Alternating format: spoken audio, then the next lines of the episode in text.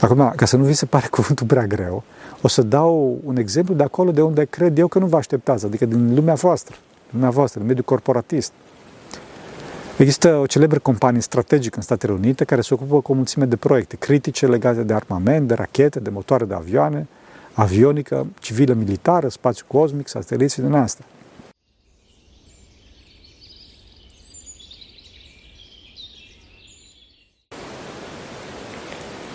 Slavă Tatălui și Fiului Sfântului Duh și acum și purea și veci vecilor. Amin. Pentru că cei Sfinților Părinților noștri, Doamne, Să Hristos, Fiul lui Dumnezeu, miluiește pe noi. Amin. Am vorbit în episoadele anterioare despre întunecarea provocată de slavă de șartă și de mândrie. Acum o să vorbim puțin cu ajutorul Domnului de luminarea provocată de blândețe și de smerenie. Știți, așa cum înainte de apariția discului soarelui apare lumina, la fel înainte de smerenie apare blândețea. De fapt, vedeți că însuși Hristos, lumina lumii, a zis să învățăm de la El că este blând și smerit cu inima. În această ordine. Întâi blândețea și după care smerenia. Înțelegeți? Blândețea este starea neclătinată a minții care rămâne la fel și în cinstiri și în necinstiri. Stareții bătrâni îi puneau pe ucenici să meargă la morminte și să laude mult pe morți, după care îi întrebau dacă morții au răspuns ceva. Când ucenicul zicea că nu, îi trimiteau iarăși să se ocărească și să mustre. Când se întorceau, îi întrebau din nou pe ucenici dacă au zis ceva morți. Când auzeau iarăși de la ucenic că nu, stareții îi spuneau că așa trebuie să fie și el. Adică, fraților, orice s-ar întâmpla, omul trebuie să fie neclintit. Înțelegeți? Cel blând, cel blând se roagă netulburat și sincer pentru cel care îl tulbură. Și se roagă pentru el chiar atunci când, când îi face ispită, chiar atunci când îl tulbură. Fraților, pe cât posibil să ne suportăm aproapele și să nu luăm seama la valurile mâniei pe care acesta le provoacă înăuntru nostru. Să ne imaginăm, știți, blândețea ca o lespede, așa, așezată pe marea învolburată a mâniei, lespede care risipește toate valurile care se izbesc în ea, fără ca să se clatire, bineînțeles, deloc. Da? Fim liniștiți. Fraților, trebuie să fim impasibili, dar trebuie să fim impasibili atunci când cineva ne tulbură, nu atunci când cineva ne cere ceva sau are nevoie de noi. Zic asta pentru că astăzi, dacă cineva ne deranjează, sărim în sus 5 metri. Însă dacă cineva ne cere ajutorul, zicem că nu avem timp. Din păcate. Astăzi, din păcate, oamenii nu mai știu ce e blândețe, pentru că societatea ne învață exact pe dos. Ne învață să fim duri, să fim viclenți, ca să fim capabili să ne facem voile. Și de aici tot haosul și tot chinul în care ne aflăm ca civilizații. Aproape nimeni nu mai dorește astăzi să-l suporte pe celălalt prin blândețe. De ce? Pentru că este învățat ca să încerce să-l învingă pe celălalt și să-și facă interesul. Tinerii de astăzi nici măcar nu mai știu ce este blândețea. Țin minte că la un moment dat a venit la noi la Chilie un grup, un grup de închinători și printre ei era și un copil. Fraților era Îngerul Domnului, blond, cu ochi albaștri și foarte, foarte blând, foarte blând, foarte curat. Când pelerinii au ieșit din biserică, s-a dus și el într-un colț să se încalțe. M-am apropiat de el și l-am întrebat cum îl cheamă. Îl cheamă David. Atunci l-am întrebat dacă știe cine a fost împăratul David și de ce a rămas în istorie. Mi-a spus că nu știe. Atunci am spus că Sfântul Proroc și Împărat David a fost foarte blând, foarte blând. Și din cauza asta l-a binecuvântat Dumnezeu. Atunci copilul s-a uitat nedumerit la mine și la un om care era, din, care era lângă el. Foarte probabil că era tatăl său. Și l-a întrebat pe omul respectiv ce înseamnă blândețea? Ce înseamnă blândețea? Da, m-a impresionat foarte mult, în sens negativ. Aici însă era un caz fericit, pentru că tânărul era totuși blând, fără să știe da, ce înseamnă asta. Însă, în general, astăzi tinerii sunt foarte departe de simțirea lui Hristos, pentru că sunt foarte departe de blândețe. Acum, pentru că oamenii nu mai știu ce e blândețe, nu mai știu ce e răbdare. Nu știu dacă știți, blândețea este strâns legată de răbdare.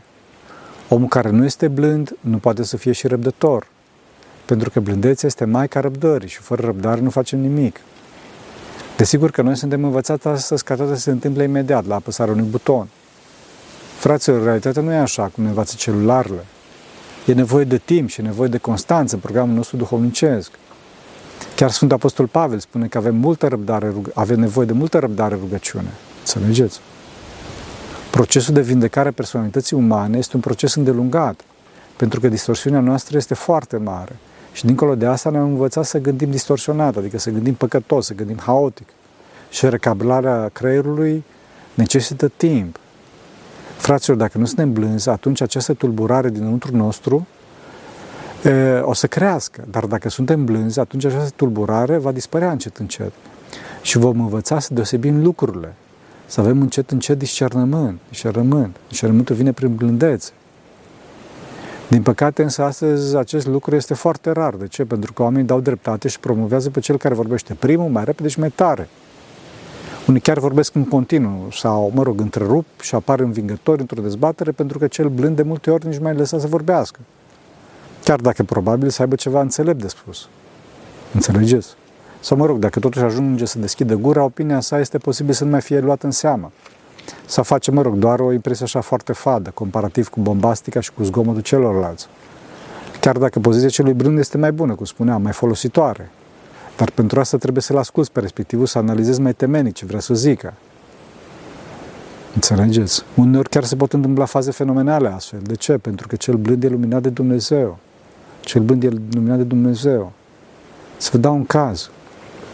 Orașul unde am trăit înainte să vin în Sfântul Munte a fost al doilea oraș din România, care a ieșit în 1989 după ce au început protestele de la Timișoara. Știți, era esențial ca să mai iasă și alții, pentru că dacă nu se întâmpla asta, atunci comuniștii ar fi nebușit pe protestatarii de la Timișoara. La un moment dat, televiziunea locală din orașul meu, unde trăiam, a făcut un reportaj, un, un reportaj în direct, în direct, live, da? Un reportaj legat de căderea comunismului și rolul orașului, pentru că era un an aniversar, atunci nu mai țin minte câți ani se împlineau. Reporterul era cu cameramanul în mica piață din fața primăriei, unde erau adunați mai mulți oameni, care fusese reprezenți la evenimentele din iarna lui 89, și erau prezenți acolo de ce? Pentru că acolo s-a petrecut momentul culminant din orașul nostru. Adică de o parte și de alta pieței, venind de pe bulevardul care străbătea piața, deci și un bulevard mare care străbate piața și piața o piață relativ mică, așa s-au întâlnit uh, demonstranții cu armata. Distanța dintre ei era foarte mică, în jur de 80-90 de metri, dar poate chiar mai puțin. De o parte era armata, de cealaltă parte erau demonstranții. La un moment dat a ieșit în rândul de demonstranților o persoană publică, un actor, de fapt, nu are importanță cine e, care a purtat celebrul steag tricolor cu gaură în mijloc, strigând Trăiască România, trăiască România. Ei, și acest eveniment era sărbătorit acolo și filmat de echipa de la televiziunea locală. Reporterul, mă rog, întreabă pe toate personalitățile prezente acolo la această aniversare, inclusiv pe actor cu pricina, da? ce au făcut la Revoluție. Și fiecare zicea că eu am făcut, am dres, am organizat, am ajutat.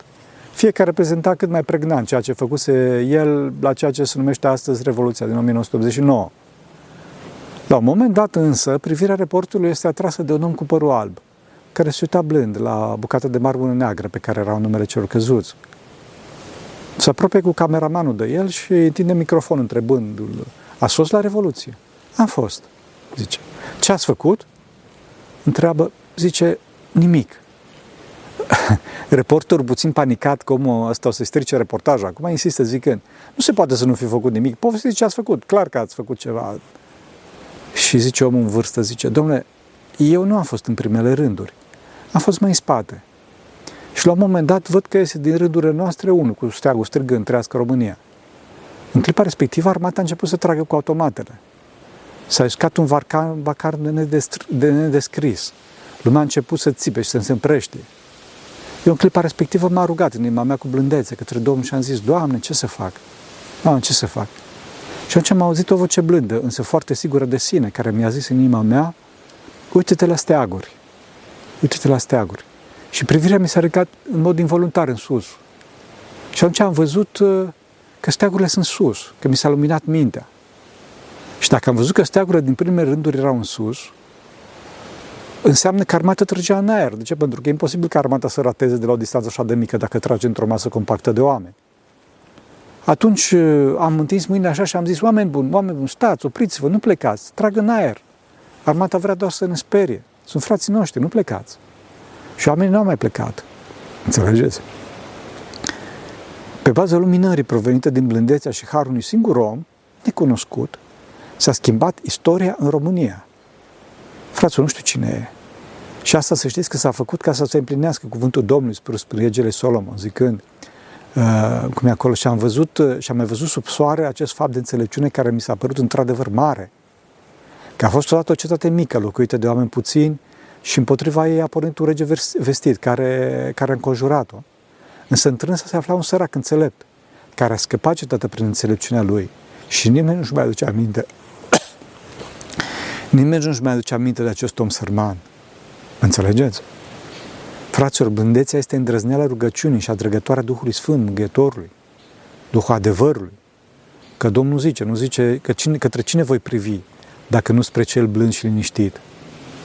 Blândețea și pacea, fraților, este starea sufletului sănătos, care vine prin așeză și atenție la noi înșine, prin trezvie. Însă unde da, este ajutată și de caracterul omului, precum și de necazurile vieții. Mi-am adus aminte de, de un alt caz acum, că vorbim tot de necazuri, în care necazurile îl fac pe om să fie cu o blândețe, care provine din condiția sa umilă. Era la un moment dat la, mă rog, la o mare mănăstire în Sfântul Munte, la o mare hram acolo, așa s-a nimerit că eram paznic în timpul mesei.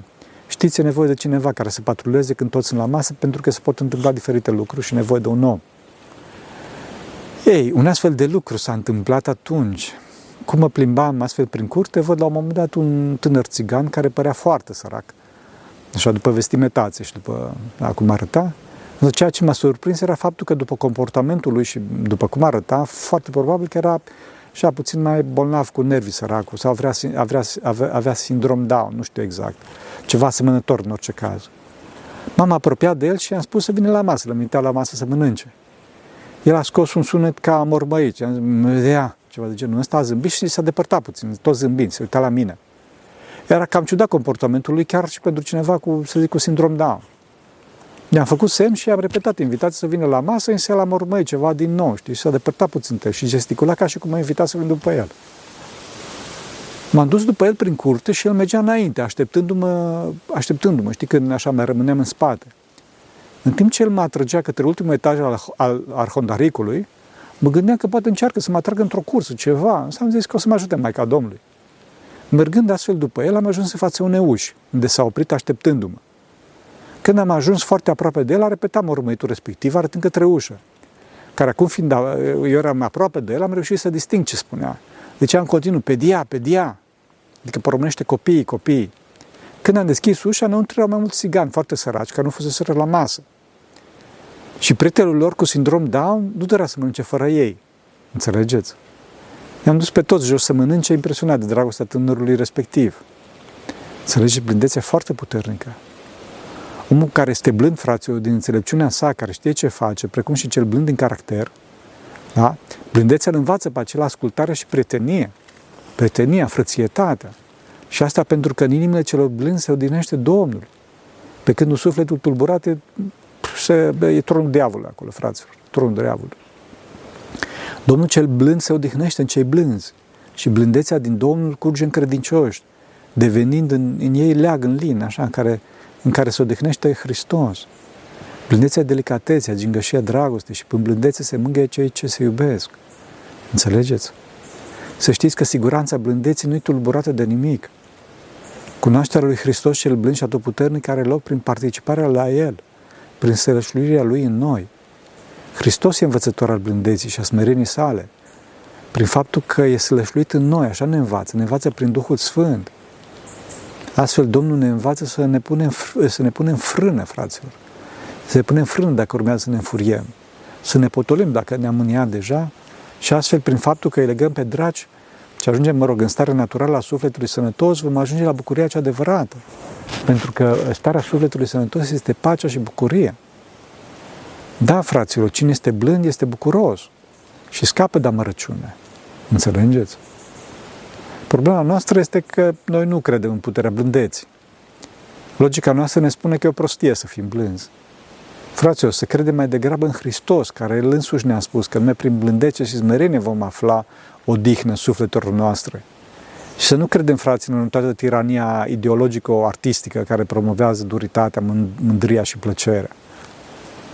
Vedeți că lumea de astăzi e bolnavă cu nervi, fraților. Da? Există pandemia bolilor de nervi. Că lumea de astăzi nu are pace, nu are odihnă. Și asta provine din modul oamenilor de a privi lucrurile.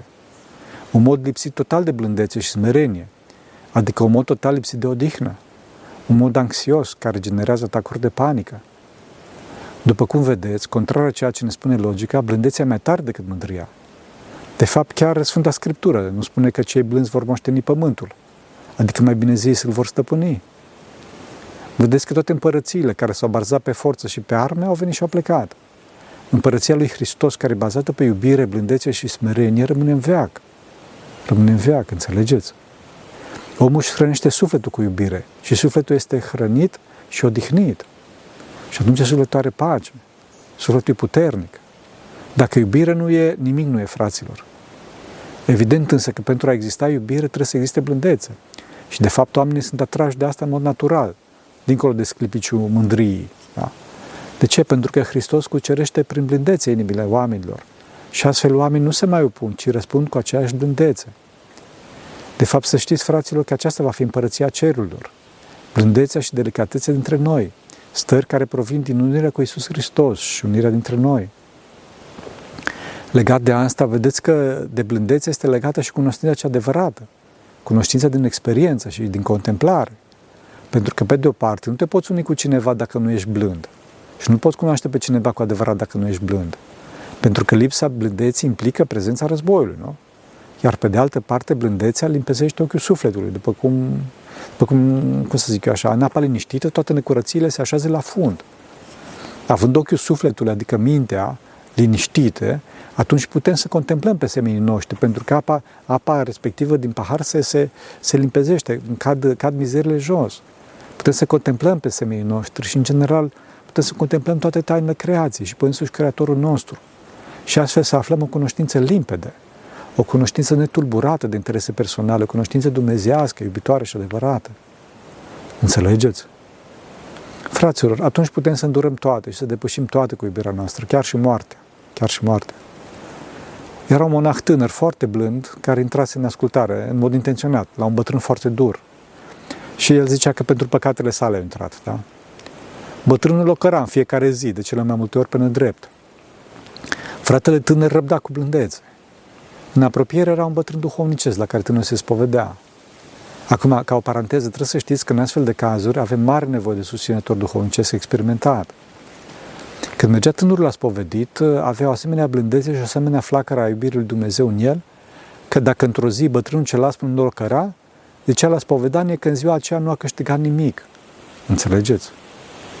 Într-un final, tânărul monah a murit, pentru că era mai firav și, mă rog, datorită vieții sale așa foarte cu bătrânul cel aspru, și duhovnicul lui s-a rugat să-i arate Dumnezeu unde se află.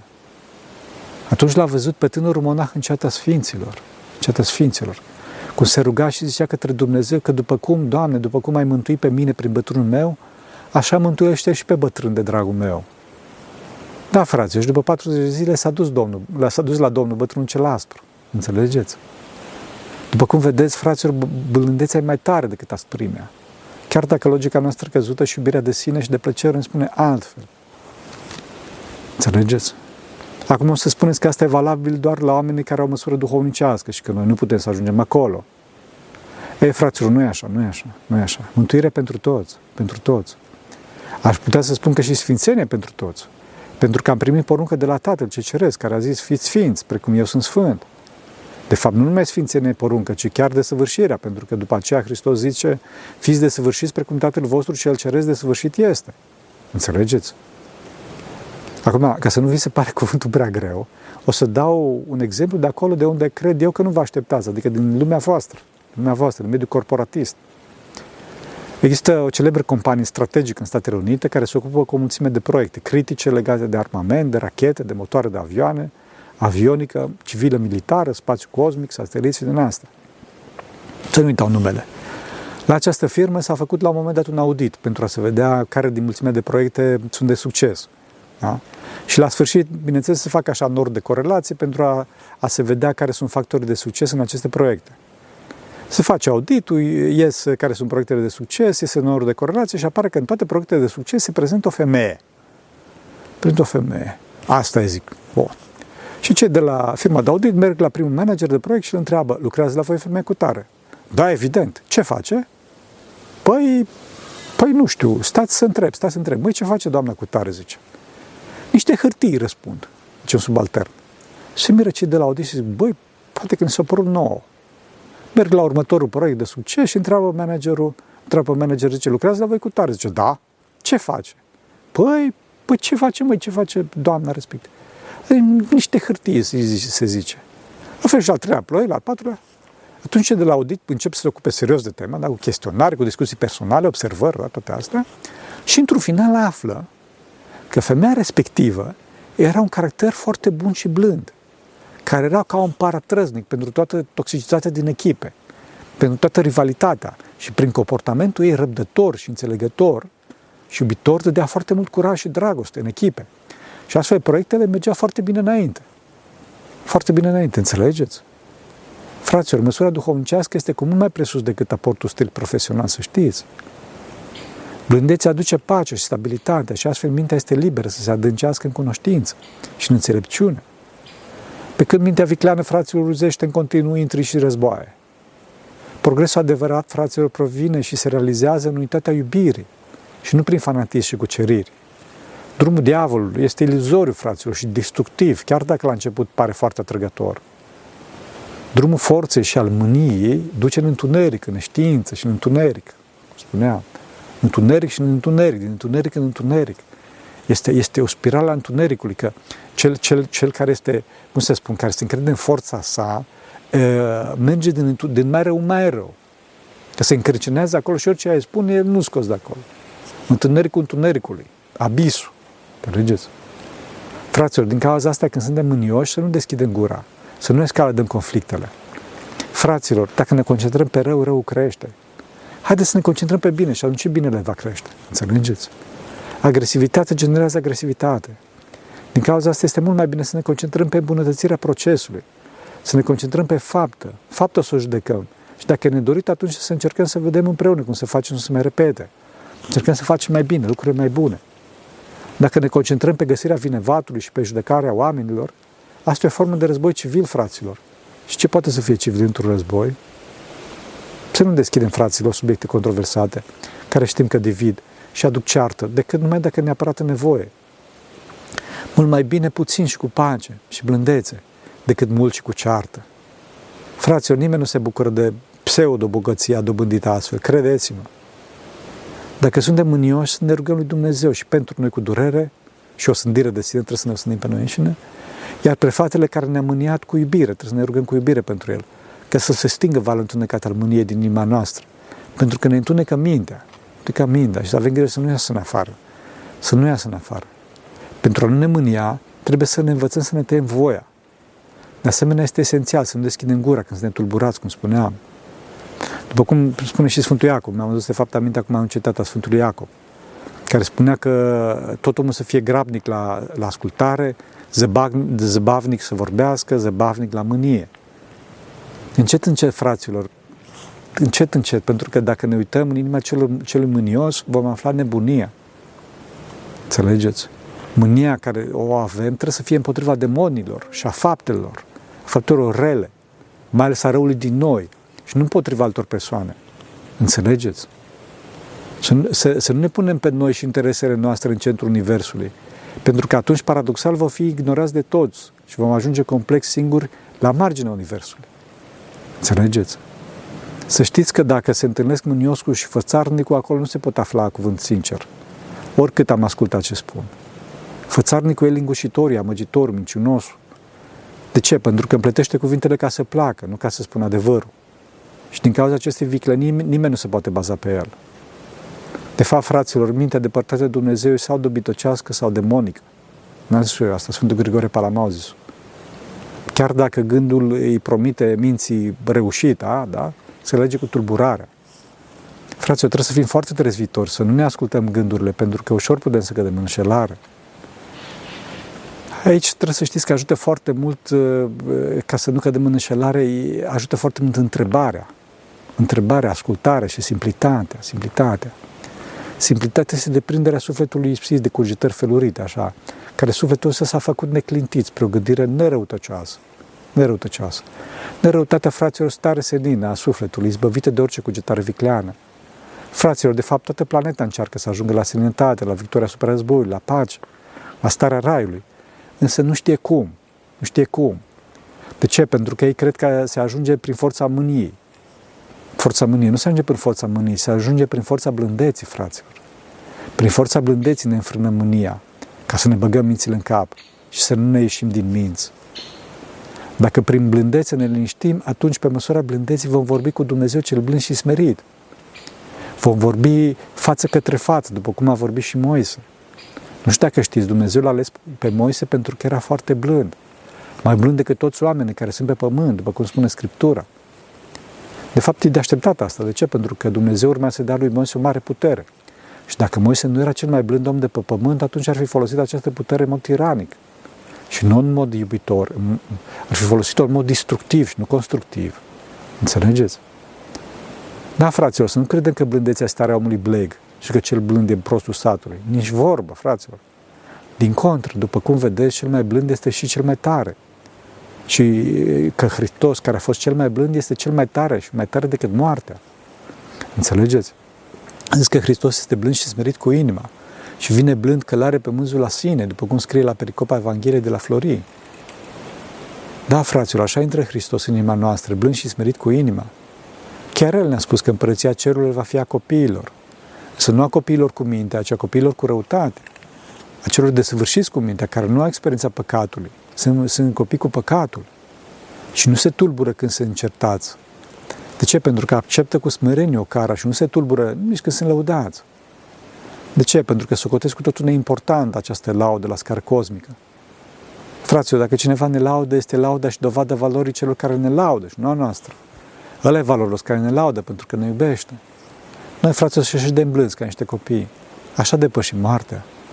Prin duritate ne vom frânge sub greutatea gândurilor, sub greutatea plăcerilor și vom fi veșnic învinși. Pentru că nevoia de victoria omului va fi împlinită numai de victoria împotriva morții, numai de Hristos cel blând care este și va fi învingător tuturor veacurilor, care, mă rog, să ne ajute și pe noi să birim toate. Așa să ne ajute Bunul Dumnezeu. Vă mulțumesc că ați avut blândețea să stați cu mine până acum. Pentru că cine Sfinților Părinților noștri, Doamne, Să Hristos, Fiul lui Dumnezeu, milește pe noi. Amin.